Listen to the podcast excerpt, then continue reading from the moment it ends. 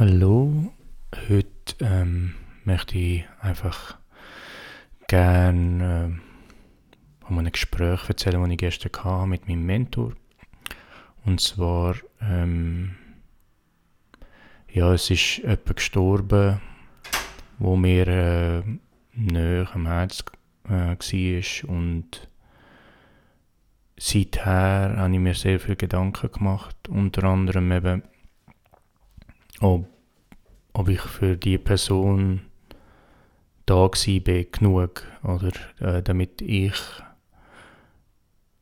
die Person auch können begleiten und helfen und dienen, damit damit äh, klar ist oder möglichst klar ist, wir können es ja nie wissen, aber möglichst klar ist, es hat auch keine Garantie, das weiß ich, aber möglichst alles gemacht haben, wofür Gott äh, das vorgesehen damit, damit die Person im Himmel ist mit dem Vater. Also, ja, und, und seither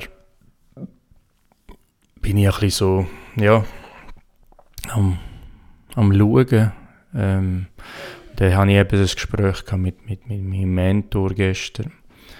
Und einfach im Gespräch hinein ich gesagt, ist mir so bewusst geworden, wir haben ja nur, ähm, als jünger Christus haben wir ja nur zwei Sachen, Hauptsachen zu tun. Also eigentlich ist es eine Sache. Man findet das ja in Matthäus 28, äh, 19 und 20. So geht nun hin und macht zu Jüngern alle Völker und tauft sie auf den Namen des Vaters und des Sohnes und des Heiligen Geistes und lehrt sie alles halten, was ich euch befohlen habe. Und siehe, ich bin bei euch alle Tage bis an das Ende der Weltzeit. Amen. Ähm, das ist ja unsere Mission, äh, der Zweck, wieso dass wir da noch auf der Erde sind. Ich kann mich erinnern, ein, ein religiöser Führer hat mal gesagt, oder die Frage gestellt äh, ähm, als Publikum, wenn der Himmel so super ist und, und er uns ja schon auf der Erde tut retten und er wird uns das Beste ähm, wieso tut er nicht uns einfach nach der Errettung gerade aufholen, so wie der Elia und äh, ja, einfach mit so einem Wagen abholen und eben in den Himmel bringen. Und ja, das ist, das ist eine gute Frage. Also, weil wir eben ja noch etwas zu tun haben hier auf der Erde, wir müssen noch andere helfen, unterstützen, begleiten, mitnehmen, damit sie den Himmel können kommen zum Vater.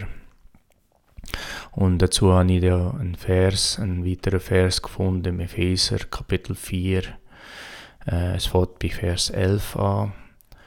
Und er hat etliche als Apostel gegeben, etliche als Propheten, etliche als Evangelisten, etliche als Hirten und Lehrer zur Zurüstung des Heiligen, also die Heiligen sind die, die Jünger Christi, für das Werk des Dienstes, für die Erbauung des Leibes des Christus, bis wir alle zur Einheit des Glaubens und, zu, und der Erkenntnis des Sohnes Gottes äh, gelangen, zur vollkommenen Mannesreife, zum Maß der vollen Größe der Christus, damit wir nicht mehr Unmündige seien, hin und her, hergeworfen und umhergetrieben von jedem Wind der Lehre durch das betrügerische Spiel der Menschen, durch die Schlauheit und du, mit der sie zum Irrtum führen, sondern wahrhaftig in der Liebe heranwachsen in allen Stücken zu ihm, der das Haupt ist, der Christus da sieht man einfach wirklich, ähm, man, geht, man geht raus, man macht Jünger, äh, ja, man tut e-, evangelisieren, man tut äh, die guten Nachrichten predigen, aber eben Ziel ist, dass wir alle ähm, reif werden, wir zu einem Punkt kommen, wo wir zu einem gemeinsamen Verständnis kommen, damit wir nicht mehr belogen werden durch Irrlehren, damit wir auch sicherstellen können, dass wir alle äh, das gleiche Ziel kommen, zum Himmel, dann zum Vater.